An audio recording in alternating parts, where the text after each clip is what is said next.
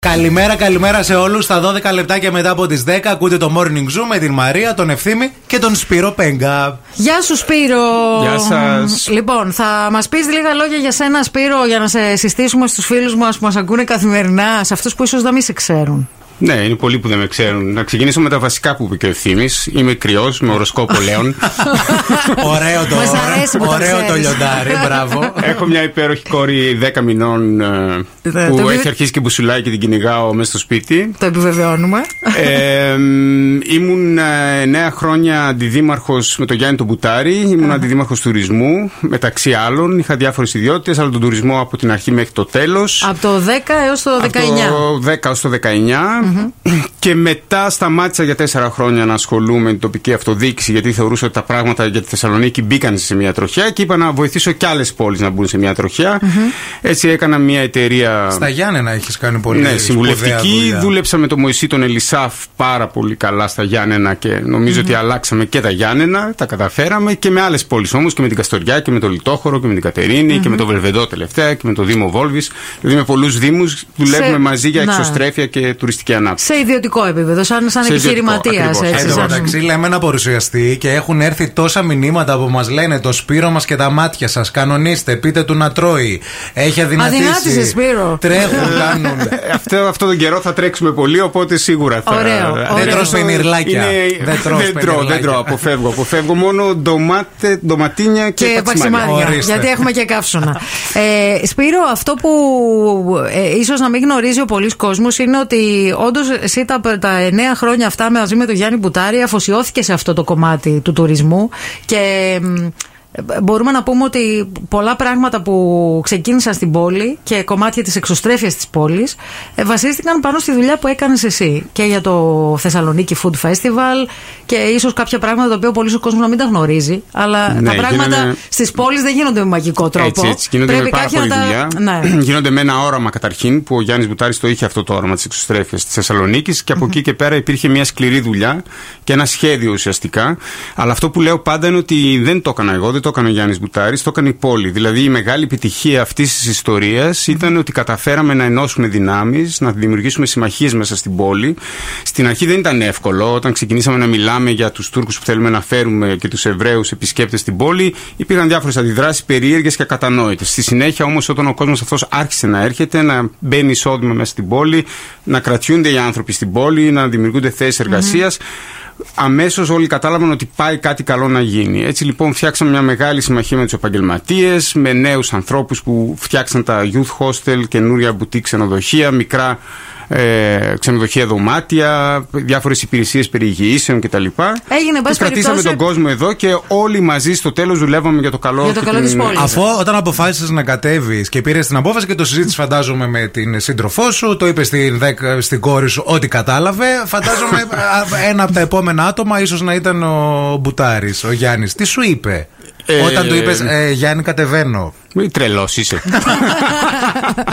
δεν έχεις μάθει, δηλαδή δεν έχεις καταλάβει, ορίστε. Θέλω λίγο να σε ρωτήσω κάτι σε σχέση με αυτό. Ε, θα μας το απαντήσει ευθύς Στη αμέσως. συνέχεια. Θεωρείς ότι αυτά τα τελευταία χρόνια, τα τελευταία 4-5 χρόνια, ε, η πόλη έχει πάει ένα βήμα μπροστά; Δυστυχώς η πόλη έχει πάει πολλά βήματα πίσω, έχει χάσει αξία και έχει χάσει αξία και στον ανταγωνισμό των εγχώριων με τις άλλες πόλεις. Θα μας τα πεις σε Κράτησε λίγο. εδώ και Κράτα το. επιστρέφουμε. Αυτή είναι η Λωρίν, είναι η νικήτρια α, του φετινού διαγωνισμού της Eurovision για τη Σουηδία, όπου φέτος η Eurovision θα διοργανωθεί στη Σουηδία.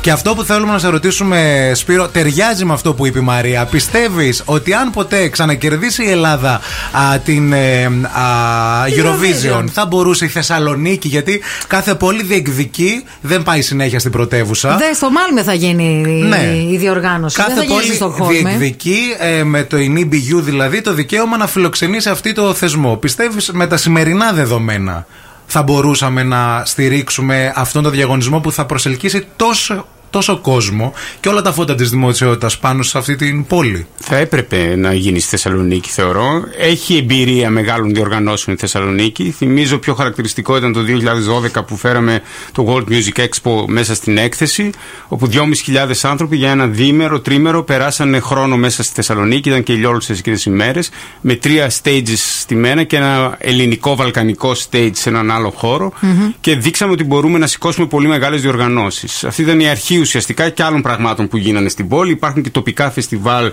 ηλεκτρονικής μουσικής όπως το Reworks που είναι ένα διεθνές γεγονός και συμβαίνει και με μεγάλη επιτυχία. Άρα έχουμε το know-how, έχουμε τις υποδομές και αν κερδίσουμε τον τίτλο, που το εύχομαι, ε, καλό θα ήταν και θα έπρεπε η Θεσσαλονίκη να διεκδικήσει να γίνει εδώ. Όπως και στο Ισραήλ έγινε στο Τελαβίβ. Και αναφέρω επίτηδες στο Τελαβίβ γιατί είμαστε δερφοποιημένοι πόλη και έχουμε πολλά κοινά Και... Η πόλη όμως, ε, με βάση τα δεδομένα των τελευταίων πέντε ετών, θεωρείς ότι έχει διεκδικήσει πράγματα; Έχει προχωρήσει ή έχει μείνει πίσω; Έχει μείνει πίσω πολύ και δεν έχει διεκδικήσει, δεν έχει μπει στο προσκήνιο και όπως έλεγα προηγουμένως και στον εχώριο ανταγωνισμό έχει μείνει πίσω. Εγώ θαυμάζω τη δουλειά που έχει γίνει στα Γιάννα το Μωυσή τον Ελισάφ και τον Νιν Δήμαρχο, τη δουλειά που γίνεται στην Αλεξανδρούπολη, στη Λάρισα, ε, τις άλλες δηλαδή πόλεις. Και εδώ δεν έχουμε αλλάξει καθόλου τη Θεσσαλονίκη. Άλλες μικρότερες πόλεις έχουν διεκδικήσει πολύ, πολύ περισσότερα πράγματα από αυτά που θα μπορούσαμε να έχουμε και, και εμείς. φτιάξει από μόνοι Ωραία, έχουμε πολλά μηνύματα κρότων. Πρέπει να πάμε στα μηνύματα των ακρότων γιατί αλήθεια ρωτάνε πράγματα. Ξεκινάω με το μήνυμα της ε, Νούρα, της Νούρας, η οποία λέει: ε, Θέλω να ρωτήσετε τον υποψήφιο δήμαρχο λιγάκι τι θα κάνει για αυτή την αδιανόητη κίνηση στους δρόμους της πόλης. Ε, δεν αντέχουμε άλλο, λέει, αυτό το χάλι. Δεν το αντέχουμε. Ναι, η μετακίνηση θεωρώ ότι είναι ίσως το μεγαλύτερο πρόβλημα αυτή τη στιγμή στη Θεσσαλονίκη. Και, είναι και ένα πρόβλημα που αντιμετωπίζουμε και εμείς πήρε καθημερινά ναι. που λέμε την κίνηση εδώ με τη Μαρία στην εκπομπή και αυτά. Ναι, ναι, ναι. Και φοβάμαι ότι το επόμενο διάστημα με την κατάσταση που επικρατεί στον ΟΑΣ δεν θα είναι εύκολα τα πράγματα, ίσως είναι και λίγο χειρότερα. Γι' αυτό εμείς προτείνουμε κάποια μέτρα βραχυπρόθεσμα, στο το πω έτσι. Δηλαδή θέλουμε να φροντίσουμε να επιταχύνουμε τη μετακίνηση, την κίνηση των ε, λεωφορείων. Θέλουμε να βάλουμε τα πασαλάκια που ε, υπήρχαν. σε διάφορα Θέλουμε να επιβάλλουμε το ωράριο φορτοεκφορτώσεων, το οποίο εγώ μάλιστα ως πρόεδρος τη Επιτροπής Ποιότητας Ζωής είχα εισηγηθεί και μετά από πολύ μακρά διαβούλευση είχαμε καταφέρει να γίνει αποδεκτό από όλους και η νέα δίκηση το ανέρεσε και δεν έφερε ποτέ ένα καινούριο σχέδιο. Να σταθούμε λίγο σε αυτό. Εννοείς ε, ε τις φωτοεκφορτώσεις όσον αφορά τα μαγαζιά μας προμήθειες, να σταματάνε να μην μπαίνουν 9 η ώρα το πρωί στο 8 η ώρα το πρωί και να σταματάνε και να μπλοκάρουν δρόμους και να κλείνουν, για παράδειγμα, τη Μητροπόλεως. Αυτή τη στιγμή δεν υπάρχει κάποιο ωράριο. Όλγας. Δεν, δεν υπάρχει. Δεν υπάρχει. Ο καθένας φορτώνει ναι, και εκφορτώνει. Ο καθένας κάνει ό,τι θέλει, όποια ώρα θέλει κτλ. Υπάρχει μια άναρχη κατάσταση και όταν ε, προωθείς αυτή την άναρχη κατάσταση, φυσικά το όλο σύστημα γίνεται ακόμα πιο άναρχο. Mm-hmm. Θα μπορούσαμε επίσης να κάνουμε πάρα πολλά πράγματα με τα μηχανάκια. Θεωρώ ότι πια οι εταιρείες είναι δύο οι σημαντικές, θα έλεγα μία σχεδόν, ε, τον delivery και εκεί θα πρέπει να υπάρχει μια συνεννόηση για το πώς μετακινούνται μέσα στην πόλη. Θα κάνουμε πολιτικές πρόθεση του carpooling, όπως λέγεται διεθνώς. Υπάρχουν τέτοιες καλές πρακτικές και στον Καναδά και στην Αμερική, τις οποίες Και από εκεί και πέρα, φυσικά, θέλουμε να περάσουμε και σε, μια, σε άλλες πιο πρωτοποριακές ιδέες, να αρχίσουμε να δουλεύουμε λίγο την ιδέα της μετεπιβίβασης. Θα θέλαμε πάρα πολύ, το έχω πει έτσι και λίγο προκλητικά μερικές φορές, ότι αυτά τα λεωφορεία που ήρθαν από τη λειψία, τα οποία δεν λειτουργούν, δεν έχουν air condition, είναι αποθηκευμένα κάπου, θα μπορούσε ο Δήμος να τα πουλήσει για scrap και να αγοράσει 10 ηλεκτρικά σύγχρονα αυτοκίνητα, τα οποία θα βάλει στο κέντρο μικρότερα, θα τα βάλει να κάνουν την κυκλική κίνηση όπως γίνεται πια σε πολλές σύγχρονες πόλει φαντάζομαι. Όχι βανάκια, λεωφοριάκια μικρά. Είναι, απλά είναι μικρά. Τα οποία θα κινούνται κυκλικά στο κέντρο και θα φροντίζουμε σε συνεννόηση πάντα φυσικά και με τον ΟΑΣΤ τα λεωφορεία που έρχονταν από το ανατολικά να σταματάνε στη Χάμ και να φεύγουν πίσω και τα λεωφορεία που έρχονται από δυτικά να σταματάνε στα δικαστήρια, το λέω σχηματικά και να φεύγουν πίσω. Ο κόσμος mm-hmm. να μετεπιβάζεται, αλλά να μην επιβαρύνεται το κέντρο που είναι η πιο μολυσμένη περιοχή της πόλης. Έχει πολύ μεγάλη επιβάρυνση ο αέρας ε, και πρέπει να ξεκινήσουμε από αυτό για να δουλέψουμε και με την περιφέρεια. Ωραία, επιστρέφουμε και με άλλες ερωτήσεις δικές σας σε λίγο στον ε, Σπύρο. Έχει ενδιαφέρον. Η ζωή, η Θάλια, η Ελένη, ο Φώτης, η Αναστασία. Θέλω να ξέρω αν θα ξαναδούμε, λέει, ε, καθαρή την πόλη μας. Η Θάλια, τι θα, κάνεις, ε, τι, τι θα κάνει ο Σπύρος με την καθαριότητα; Καταλαβαίνω και αντιλαμβάνομαι ότι δεν μπορεί μία πόλη να είναι ολοκληρωτικά καθαρή, όχι τέλεια καθαρή, έστω τα βασικά και μήπως λέει να φέρει και τα πλάσματα και εδώ. Αυτό Πολύ λέει καλή Θάλια. ιδέα. Ήμουνα το Όλα Σαββατοκύριακο μαζί. στα Γιάννενα και την είδα την έκθεση και πολύ θα ήθελα να έρθει. Θα έπρεπε να είχαμε έναν δήμαρχο που να τη διεκδικούσε να τη φέρει και να τη στηρίξει. Δυστυχώς δεν έχουμε. Ελπίζουμε την να καθα- αποκτήσουμε. Για την Ναι, καθαριότητα αυτό. τι γίνεται. Πες μας για την Ναι, καθαριότητα. καταρχήν να πω ότι είναι πάρα πολύ ευχάριστο ότι ο κόσμος στέλνει μηνύματα, έχει πάθος για τα ζητήματα της πόλης και το ίδιο πάθος θέλω να πω ότι έχω και εγώ και γι' αυτό ξαναασχολούμαι, γιατί δεν αντέχω και εγώ αυτή την καθημερινότητα μέσα στη Θεσσαλονίκη, πρώτα απ' όλα. Και θεωρώ ότι μπορεί η πόλη να καθαρίσει, μπορεί να γίνει καλύτερη, μπορεί να γίνει ολοκληρωτικά καθαρή. Έχουμε αρχίσει να μην πιστεύουμε πια σε αυτά τα πράγματα. Στα απλά, έτσι. Ναι, στα απλά και στα αυτονόητα που πρέπει να κάνει μια ε, αυτοδίκηση και μια δίκηση στο Δήμο Θεσσαλονίκης. Ε, Σαφώς δεν θέλω ούτε να υποσχεθώ ότι σε 100 μέρες θα καθαρίσω την πόλη αυτά που γίνονται τα προγραμματικά και. Οι πρώτες ακούγονται. 100 μέρες Οι πρώτες είναι 100 δύσκολες. μέρες. Μετά όλα φτιάχνουν, παιδιά. Αυτό δεν πρόκειται να συμβεί. Ε, αυτό που θα γίνει είναι καταρχήν να υπάρξει μια πολύ καλή επιμέλεια και μια συμμαχία με τους εργαζομένους του Δήμου Θεσσαλονίκης που έτσι κι αλλιώς διατηρώ εξαιρετικές σχέσεις μαζί τους, να μπορέσουμε να κάνουμε τη δουλειά που πρέπει να γίνεται πιο εντατικά και πιο καλά.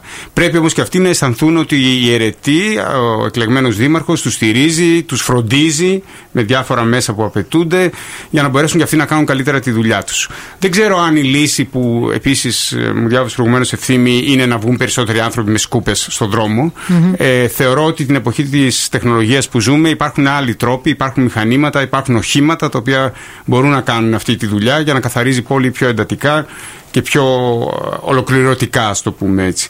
Ε, θεωρώ λοιπόν ότι το πρώτο βήμα είναι η επιμελητία η σωστή, η φροντίδα η σωστή, η συμμαχία με τους εργαζόμενους για να μπορέσει η πόλη να καθαρίσει.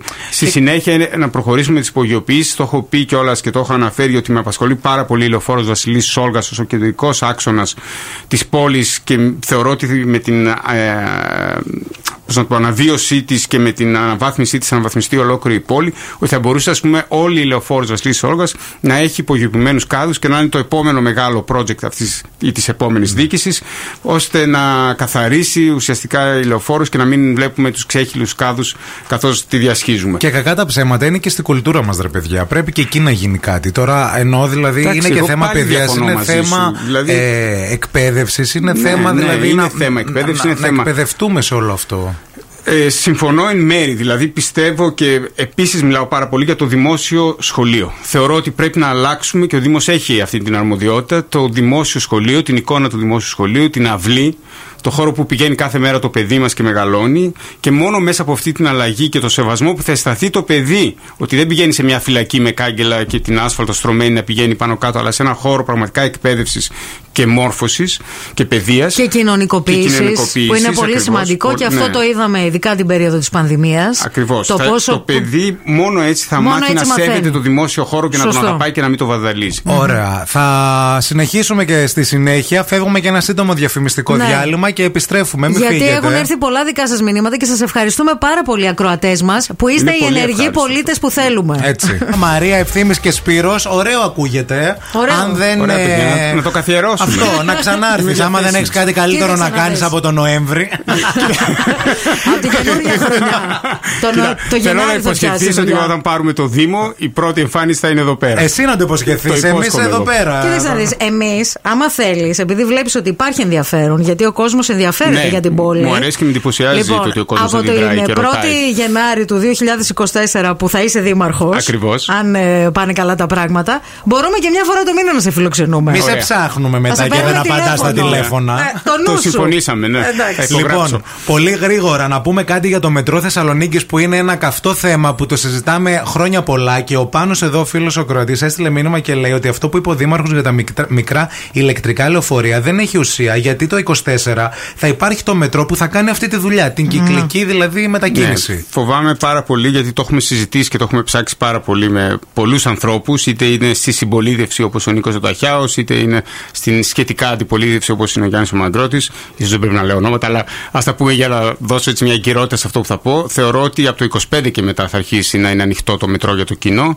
Άρα έχουμε ακόμα πολύ χρόνο μπροστά μας. Κάτσε το 24 δηλαδή που δεν. Θεωρώ μία ότι θα Γενάρη, ολοκληρωθεί ας το πούμε. κατασκευαστικό κομμάτι. Μετά χρειάζεται χρειάζεται ένας απαραίτητος χρόνος δοκιμών. Ναι, και είναι τα βάση θέματα ευρωπαϊκή- ασφαλείας είναι πάρα ευρωπαϊκού πολύ. κανονισμού. Ναι, βάσει Να. του ευρωπαϊκού κανονισμού. Τα θέματα ασφαλείας είναι πάρα πολύ κρίσιμα. Το είδαμε στο παράδειγμα του Ντεμπον. Άρα θα πρέπει να περάσει ένας χρόνος ικανός για να μπορέσουμε να μπούμε κι εμείς και να χρησιμοποιούμε το μετρό. Ωραία Να νέα μας πούμε, έφερες, να Χρήστος. είσαι καλά. Καλά, δεν είναι, και- Πρωί-πρωί. δεν Είμαστε καινούρια, στην τελική ευθεία δεν καινούρια τα τουλάχιστον. νέα. Ναι. Έχουν καιρό που έχουν ε, ανακοινωθεί, αλλά. εν Δεν πάση έχει, περιπτώσει. έχει ανακοινωθεί αυτό το πράγμα ότι θα ξεκινήσει το 24. Το, Και κάθε τόσο αλλάζει το η ημερομηνία. 25, αλλά... πρώτη φορά. Ε, Το έχει ακούω εγώ υποθεί. και το Έχει ακούω. Έχει υποθεί με από κάποιο- διάφορες Με κάποιον φωνές. ήπιο τρόπο, ναι. Ναι, ναι. Λοιπόν, ας πες μην μας το για κάνουμε. την ομάδα σου. Για τους ανθρώπους, γιατί καταλαβαίνουμε ότι δεν είναι μόνο ένα πρόσωπο στον Δήμο. Όχι, δεν είναι ένα πρόσωπο και εγώ δεν πιστεύω στο Σωτήρα Δήμαρχο. Πιστεύω πάρα πολύ στις ομάδες. Το είπα και στην αρχή της κουβέντας μας για τις συμμαχίες και τις συνέργειες που χτίστηκαν μέσα στην πόλη και που αυτές φέρουν το αποτέλεσμα. Άρα για μένα είναι πολύ σημαντικό να υπάρχει μια δυνατή ομάδα. Έχουμε στην ομάδα μας λοιπόν 10-15 ανθρώπους που έχουν ήδη εμπειρία, που ήταν, μα- ήταν μαζί μας, μαζί μου, ας το πω έτσι, στην ε, προηγούμενη δίκη του Γιάννη Μπουτάρη. Και από εκεί και πέρα έχουμε ανθρώπους από 19 θα έλεγα χρονών μέχρι ε, να μην πω το όριο το πάνω, ε, που όμως είναι παθιασμένοι με τη Θεσσαλονίκη, είναι άνθρωποι που έρχονται από την κοινωνία των πολιτών και έχουν δουλειές, είναι άνθρωποι που θα αφήσουν τις δουλειές τους για να βοηθήσουν και να ασχοληθούν με το Δήμο, ακριβώς όπως κάνω και εγώ. Και αυτό δίνει ένα παράδειγμα, θα έλεγα, για το πώς πρέπει να αντιλαμβανόμαστε την προσφορά στα κοινά και σε αυτούς τους ανθρώπους πιστεύω πάρα πολύ. Σπύρο, θέλω να σου πω το εξής ε, και να ρωτήσω. Γιατί, οκ, συζητάμε για, τη, για την καθαριότητα, λέμε για τα σκουπίδια, λέμε για τους δρόμους, λέμε για τα ζητήματα τα καθημερινά. Ε, ο Δήμαρχος όμως δεν είναι μόνο αυτά τα πράγματα και γενικά η αρχή της πόλης τέλος πάντων δεν είναι μόνο αυτό. Ε, ε, εγώ προσωπικά θέλω να πιστεύω ότι θέλω έναν δήμαρχο ο οποίος να έχει ένα όραμα για την πόλη και να είναι ένας άνθρωπος ο οποίος έχει πίστη στην πόλη. Δηλαδή θα δεσμευτεί για την πόλη για κάποια χρόνια. Το δικό σου το όραμα για τη Θεσσαλονίκη ποιο είναι; Είναι πολύ σημαντικό αυτό για να, να μας το Ναι, να, πεις. να- είναι πάρα πολύ σημαντικό. Σαφώς τα άλλα, τα καθημερινά που συζητάμε, τα αυτονόητα, είναι αυτά που θα έπρεπε έτσι κι αλλιώς να, Να κάνει ο υπάρχουν. Δήμος, ε, και είναι υποχρέωσή του να τα κάνει. Αλλά χρειάζεται ένα όραμα για τη Θεσσαλονίκη. Το πρώτο απ' όλα είναι το να φτιάξουμε μια πόλη βιώσιμη, πράσινη, ε, αυτό που θα λέγαμε ευρωπαϊκή, αλλά δεν θέλω να το περιορίσω στην Ευρώπη. Ε, τώρα τα τελευταία χρόνια τα έχω ταξιδέψει και στα Βαλκάνια και ζηλεύω την εξέλιξη που υπάρχει σε αυτές τις πόλεις. Κάποτε συγκρινόμασταν με την Αθήνα και την Κωνσταντινούπολη, θεωρώ ότι δεν συγκρινόμαστε πια και τείνουν να μας ξεπεράσουν και η Σόφια και τα Τύρανα και το Βελιγράδι. Έτσι έχουμε μείνει πάρα πολύ πίσω. Άρα αυτό που θέλω είναι μια εικόνα Θεσσαλονίκης ευρωπαϊκή, πράσινη, να κυριαρχεί το πράσινο και το γαλάζιο του θερμαϊκού και όχι το γκρίζο το οποίο κυριαρχεί αυτή τη στιγμή.